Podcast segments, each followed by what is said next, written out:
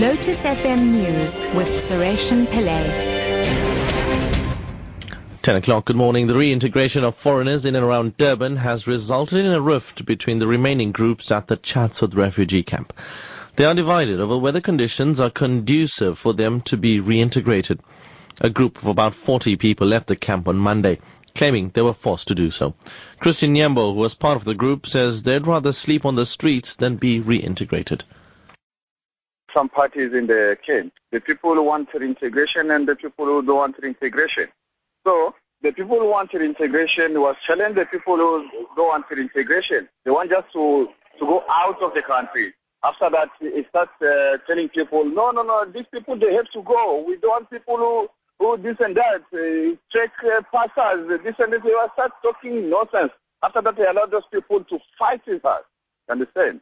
Making noise, they take some weapon to fight us.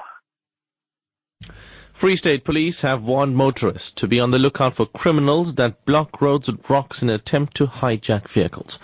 Lately, there has been a spate of hijackings on the R702 between Bloemfontein and De Wetsdorp. In the latest incident, uh, a motorist was traveling on this road when he was almost hijacked by three men after he tried to remove the rocks from the road. Community members heard his shouts and the men fled in a car without registration plates. Switzerland's top attorney generals are due to speak publicly for the first time today about their investigation surrounding football's world governing body FIFA. The Swiss are looking into whether bribes were paid during the bidding process for the 2018 and 2022 World Cups, which were awarded to Russia and Qatar respectively.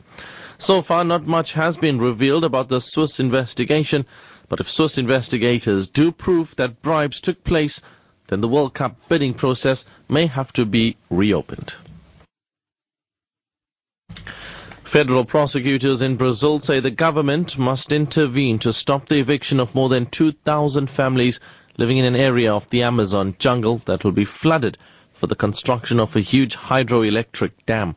The BBC's Leonardo Usher reports. In a preliminary report, the Brazilian prosecutor's office says the consortium building the Belo Monte Dam has broken numerous agreements on the relocation of residents, as well as guarantees to provide them with alternative means of survival. Most of the people facing eviction are from indigenous groups who earn their livelihood as farmers or fishermen. Environmentalists and activists have opposed the project from the beginning, saying a vast area of rainforest will be flooded.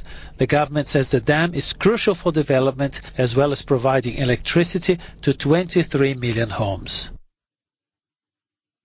And finally, back home, Africa's first private satellite will be launched next year.